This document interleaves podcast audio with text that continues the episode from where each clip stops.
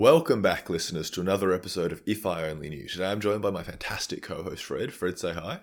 Hello, listeners.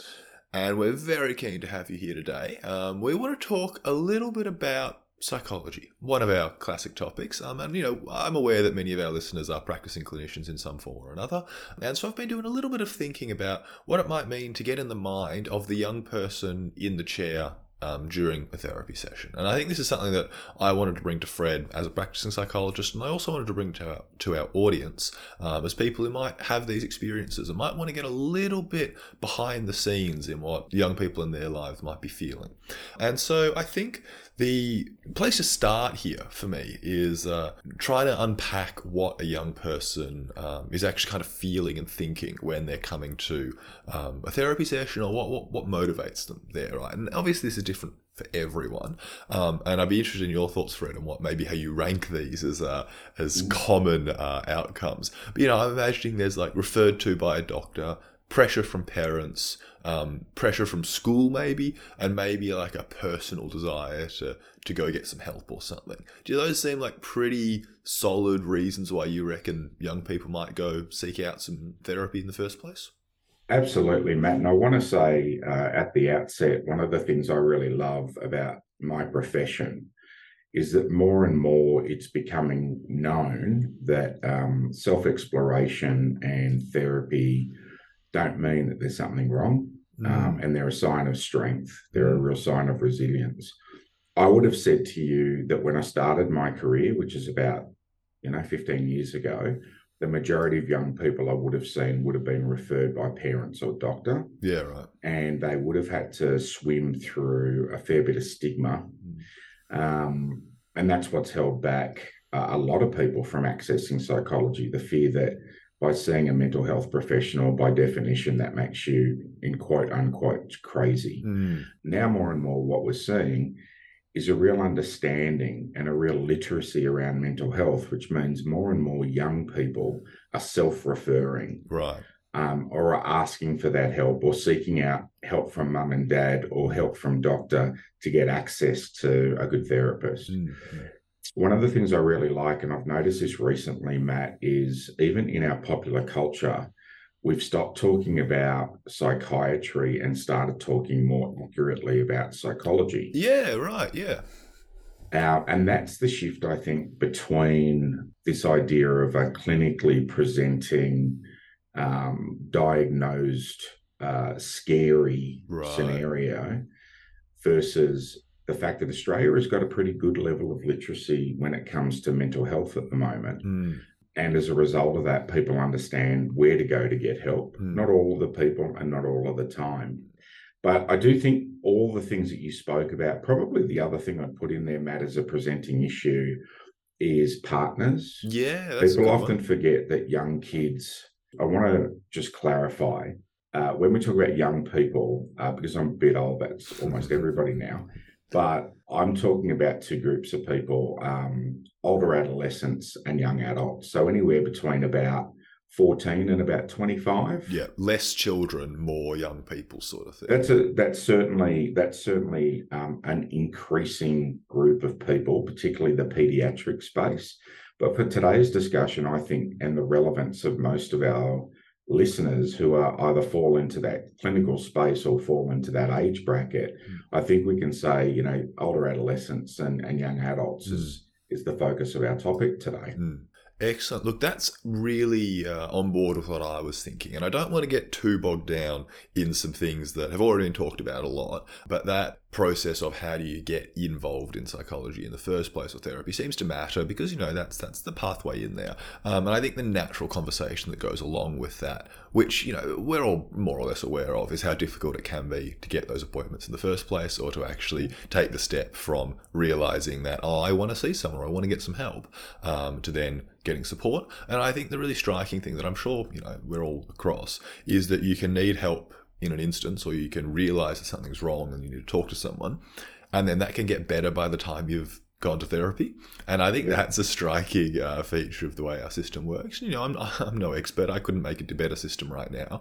But uh, I think there is a problem there. And I think that that's something that young people will be very conscious of, especially because I think time seems to move faster when you're a bit younger. And, you know, I've not Yeah. experienced too much of this, Fred, but even I can tell, you know, I'm what, 23 now? I can tell that when I was like 18 or 16, time just moved a bit faster. The years went quicker. And so if there's, you know, if I need help in, in January and I don't get an appointment till April or something, a lot has changed in my life at that point um, in those few months. And I think there might be something worth keeping in mind when you're working with young people about that like the physical experience of the passing of time. And maybe because you know young people are growing up really quickly it's a very developmental stage of life there's a lot changing. It might well mean that someone comes to you thinking that they really need help on an issue and things have changed. And i think there's an interesting question. Do you do you try to kind of reel them back into that um, space where they were when they needed help to try and work on those problems with the you know maybe the, the idea is those things could come back or um, they came to you for a reason they need the strategies to deal with them in the future. And is it worth reeling that back or do you kind of work on some other things that are a bit less pressing now or something like that There's probably a couple of things I'd say there, and I'd even go back a little bit and just to address the idea that sometimes when we need therapy, we don't get it Hmm. until later on. Mm. Um, and what I say to people typically is there's there's two approaches to therapy, two broad approaches that I consider. Um, neither is right or wrong, but they're just the things I've observed over Mm. a career. Is that typically there's an entrance into therapy in crisis, Hmm. Or there's an entrance into therapy for coaching. right yeah And I use that term very broadly. Typically, it doesn't matter why people come to therapy, and it doesn't matter how they got there. It doesn't really matter if mum or dad or doctor or even a court has Mm. mandated that they attend. right Because at the end of the day, if they turn up, then that's the battle. right yeah Okay. Once they're in the room and they realize it's not scary and their therapist is truly in their corner, Hmm. then it becomes, in most times, a fairly good meeting of the minds. Hmm. Hmm. One of the things I'd say is my colleagues might say mandated clients are harder to work with than voluntary clients. right yeah And there's some sense to that because nobody in no nobody really wants to be told what to do. And certainly with uh, younger people, the idea of power over from someone else, like a court or a school, Hmm. can be fairly intimidating. I think that's the therapist's job to deal with that pretty quickly and say, it doesn't matter how you got here, Hmm. that you're here now. Can you see some value in a journey where you might understand a little bit more about these issues that got you here? Hmm. So these issues never impact on you again. Now, one of the questions that you, one of the points that you put there that I find absolutely fascinating, and I love the way you said it, is time moves fast for young people. yeah yeah Okay.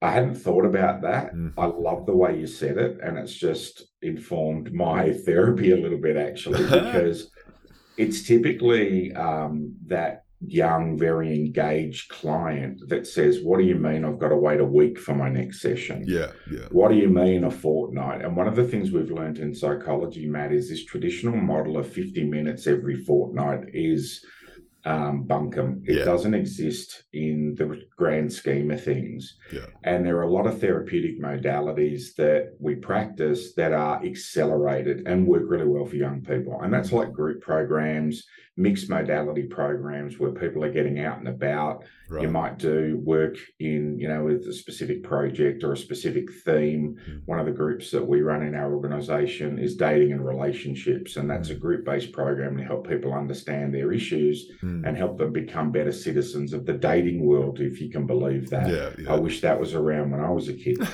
The um, might have gotten my start a bit earlier, but um, one of the things I think that you also pointed out, though, is in the face of different ways that people get to treatment and the the anxiety of youth. and I don't mean that in the specific term. I mean the general term, the impatience, the the fact that time does move fast. yeah and yeah you feel stuff really intensely.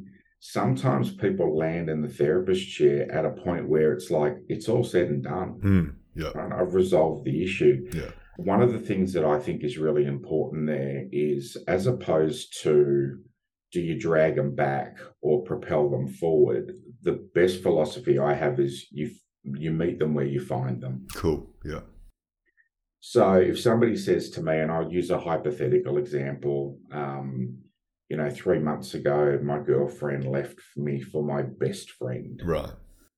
And I've been really on edge about that. And I'm, you know, devastated. I couldn't get out of bed for two months, Mm, but I'm a bit better now. mm, mm. The first question I would ask is let's talk about what's helped. Yeah, right. Yeah. Because in that journey, in that disclosure, past the point of crisis, we do have a bit of space to move into coaching. And probably the thing I find really interesting about that is there are solutions available to that person. Now, if that person says to me, Well, look, what I've been doing is, you know, punching 80 cones a day just Yeah. to numb the pain, Yeah. Yeah. I go, okay, we've worked, learnt one strategy works for you, which is a strategy of avoidance or tranquilizing yourself. Mm, Have there been times during that time when you haven't? And if we stop doing that, for example, mm, what do you reckon is going to come up for you? Because that's just me meeting them where I find them. mm. It's not my job to set the agenda. Right. One thing that really resonated with me, there is a school of psychology called existential psychology. Mm. And I remember somebody saying to me once, if I if I was to define existential psychology, it goes a bit like this. You're climbing a mountain Mm, and I'm climbing a mountain. mm, From the mountain you're climbing, you'll have obstacles. mm. And from the mountain I'm climbing, if I can see those obstacles and maybe shout out some some early warning for you, Mm, perhaps that makes your climb a little bit easier. mm, mm. And in that phrase or that context, they're not setting up the therapist as expert, they're setting up the therapist as guide, as coach, and someone that has their own issues that they've got to deal with on their own mountain that shouldn't come into therapy, if that makes sense. I think that's a fascinating insight because I have a feeling that a lot of young people would go into therapy feeling as the subject, right? Yep. I feel like they'd go into therapy thinking, I'm not in the driver's seat. The therapist is the expert. They're going to take me somewhere, or they're going to have expectations for me, or they're going to have a routine or a practice or, or something that I need to slot into. And I think making that expectation very clear with them that actually I'm here to meet you where you are and work with you would be an excellent uh, uh, kind of framing to begin with young people with. And I think there's a few things about that. I think as a young person, you have primarily experience with parents and teachers. And so then you go into a professional environment with someone who feels a lot like a parent or a teacher, and you expect that they're going to treat you in the same way or that your relationship and dynamic is going to be the same. And I think that that parallel is, is implicit and almost unavoidable in young people's minds. Um, I know that um, I'm doing a lot of work in my own life to try and feel more um, agentful and feel more like I'm able to um, stand my ground and, and take initiative and that kind of thing in, in really simple places, like in the shops, Fred. And, you know, I'm, I'm fine with that at work. I'm good at that at uni. I've learned how to do that at uni. But we talked about bargaining a few episodes ago. Yeah. And, like, it really is the same thing where I don't feel like I have a right to bargain because I feel like the store clerk is like a teacher or some shit. And that is ridiculous. But I think a lot of young people have had this attitude kind of seep into them through the institutions we've been a part of. And so I think managing those expectations and recognizing that part of um, a young person's attitude to psychology and engaging with it right away would be great. Now I've got a, I've got another question on a very similar line um, because I think this is very interesting. I've I've known people who've gone to therapy and just don't feel like they're kind of able to say what they want to say in therapy. They feel like they don't want to disappoint the therapist or they Yep, don't want 100%. exactly. And I think this isn't that unusual, right? And and I think this comes back down to that idea of being in the driver's seat. Um, maybe that's also something that's worth emphasizing that the only reason the psychologist is here is to help you as a young person and that we can go wherever you want to go and if it's not working for you interrupt me. And you know i'm at your disposal in this section. Now i'm not sure maybe there's some blurred lines around the need to be somewhat authoritative or, or someone reliable. I'm not sure how that balance is struck and maybe you can speak to that. And again, I think one of the things we're talking about there, Matt, is from the client and the therapist forming very early on the therapeutic alliance. And The way Right. I describe it to people is this, and this is my way, it's not any form of, um, you know, technical prescription for colleagues listening. I used to start sessions by saying, listen, in this room, everything is safe. Mm, mm, There are some limits to that, and we talk about things like self harm or harm to others, and that's important because a psychologist has a primary responsibility to their client, which means that we're going to do whatever we can to safeguard that person. yeah But one of the things I've always been aware of is finding a therapist is a bit like picking a flatmate. Right. yeah. Or a gym partner, or, you know, what sort of doubles team you want to join in tennis. There's got to be a little bit of chemistry there. And one of the things I say very openly in a session, and sometimes it's at the start, sometimes it's at the end, is, and typically it's at the start where I say, you're going to give a lot of yourself in this process. And if at the end of this uh, session you don't feel that there's a resonance or a comfort here, that's okay. It, it, it won't offend me. Yeah, yeah.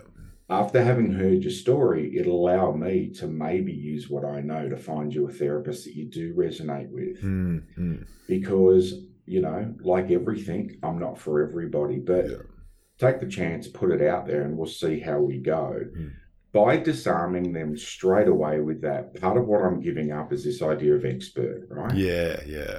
I'm saying I might not be for everybody. And and look, as a therapist, I have I'm quite stylized as we all become. Mm, Um, right. So I don't mind, and and this is why I like working with younger people because I create permission for people to say, uh, "Hey, just I want to time out on this. Mhm. Um, I know you're talking about something, but actually, I think the real point is this." Yeah, yeah, yeah. Or yeah, I've been there, done that, tried that sleep hygiene shit. Yeah, let's be yeah. Nothing happens that's any good with my friends until we're all online at one o'clock. So Absolutely. you know, reset your expectations, boomer, because that's not how the world works. And I love stuff like that. And I mm. create a little bit of space for that. I I used to tell people, Matt, I have to say this to you, and, and there's a bit of humor to it. I used to tell my clients, particularly my young clients, that it wouldn't matter what they said in therapy, I was unshockable. Okay, yeah.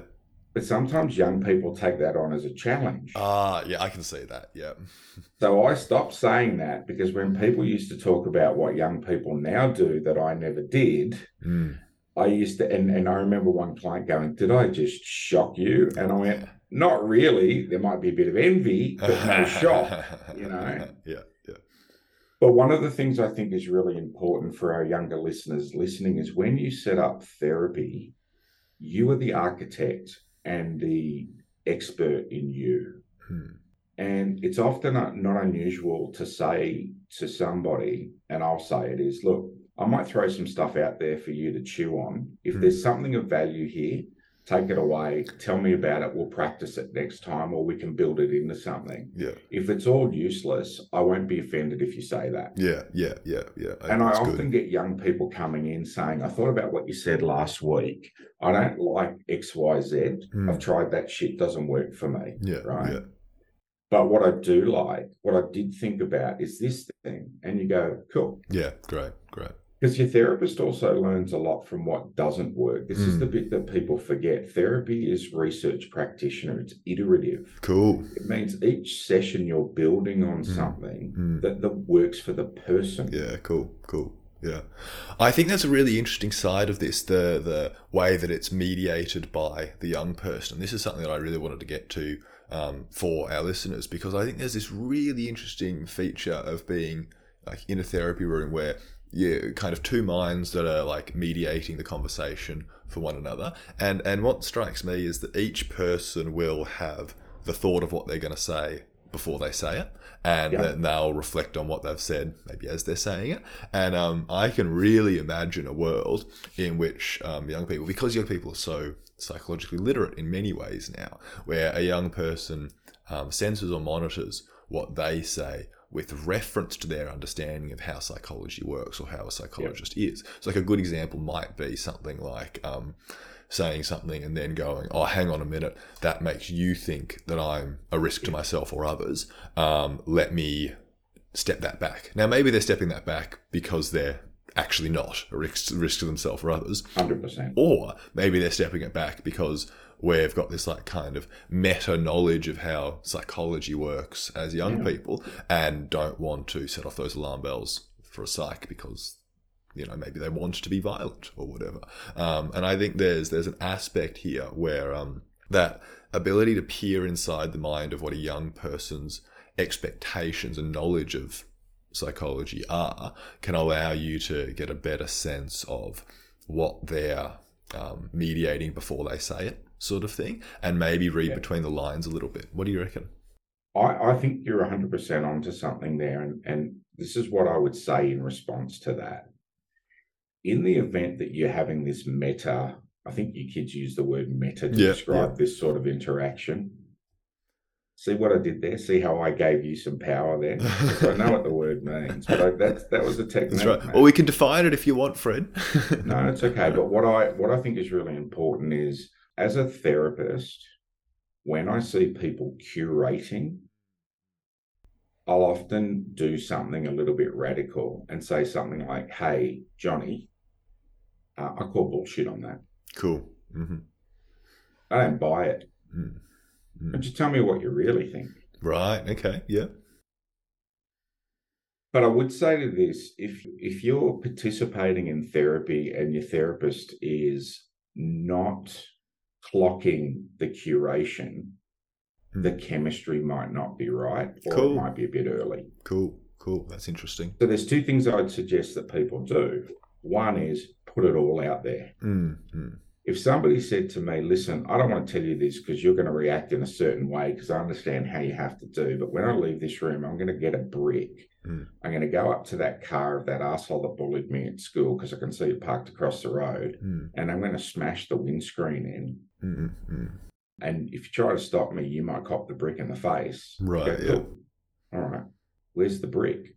Mm. You know, I don't know. I'll fucking find one. Mm. Cool. So what we want to do is we want to feel empowered now because we were bullied back then. Yeah. Yeah. Yeah. You want to unpack that for me a bit? Let's Yeah. let's talk about that. I'm not going to stop you picking up a brick when you leave this room. Mm. Mm. If you still want to do that before you go, we'll have a talk about it. Mm. Okay. Mm. As long as I'm safe, I'd rather not get hit by a brick today.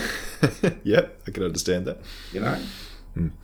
But the response that I typically would get from something like that is what you just did then. People Hmm. would laugh. Yeah. Yeah. Yeah.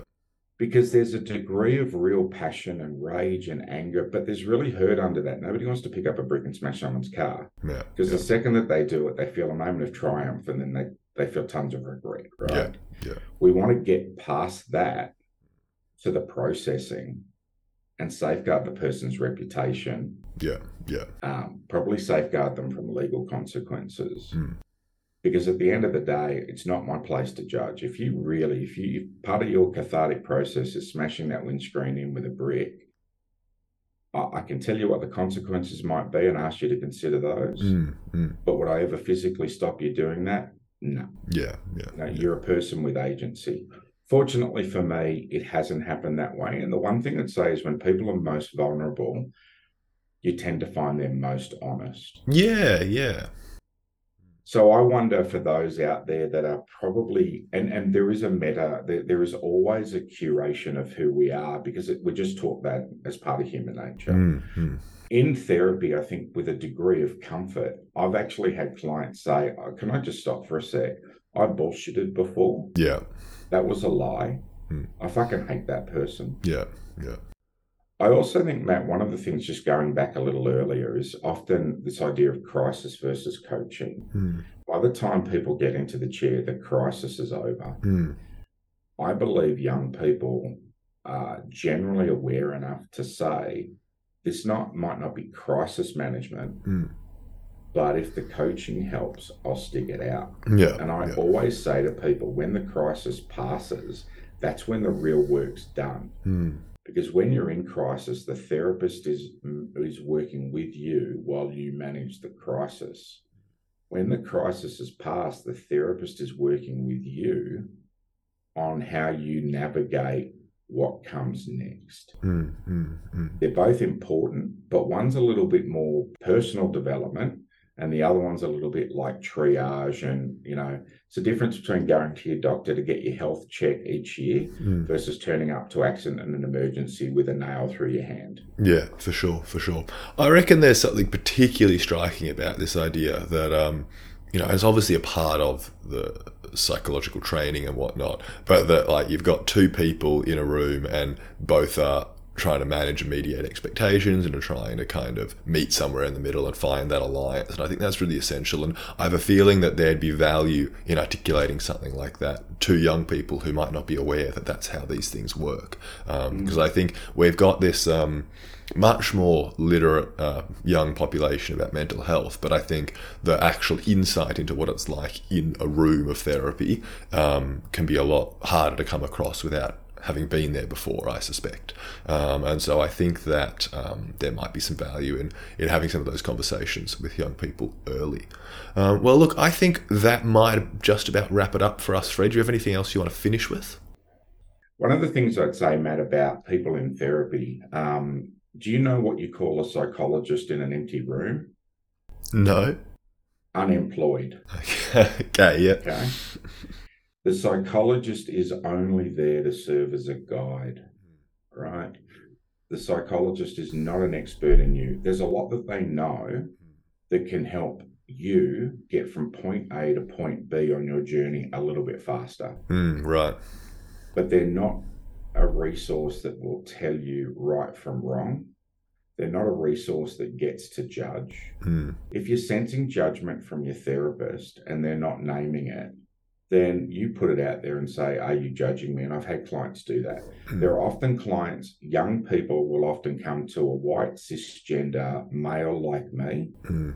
and say, You couldn't possibly understand why I hate religion. Right. Okay. You couldn't possibly understand what it's like to be polyamorous. Mm. And the reality is, I can understand, but because I'm learning it from you. Right. Yeah. I can't tell you that I was ever in a polyamorous relationship, but I can learn from you the the ups and the downs, the goods and the bads, the pros and the cons. Mm. But it's not what you present with that I'm learning about. It's where you want to take it. Right. And without you in the room, there is no job for me. Mm, mm, mm. So if you're a young person or you're a clinician, I think the thing to remember is most therapists are good therapists in their own way for the right person. And they're good therapists because they understand their position is a privilege, not a right. Mm. They're there at your request. And when things are good, double down and do the work. That's the that's the time I want to see people the most. Therapists want to celebrate your wins as well, Matt. Yeah, yeah. I, that's a fantastic message, Fred. I think it's something that can get lost in the physical versus mental health kind of comparison because I'm not going to go to a doctor when I'm not feeling sick anymore, right? But maybe there's there's that space in mental health for exactly that. Well, thank you very much, listeners, for coming into another episode of If I Only Knew. I hope that we've been able to offer some thoughts into how young people might uh, consider themselves uh, in that chair, perhaps. Um, remember to uh, rate our episodes on uh, Apple Podcasts or Spotify or wherever you listen. Um, send us an email at the email address in our bio, um, letting us know what episodes you'd like us to do, and uh, tune in next time for If I Only Knew. Thank you, listeners.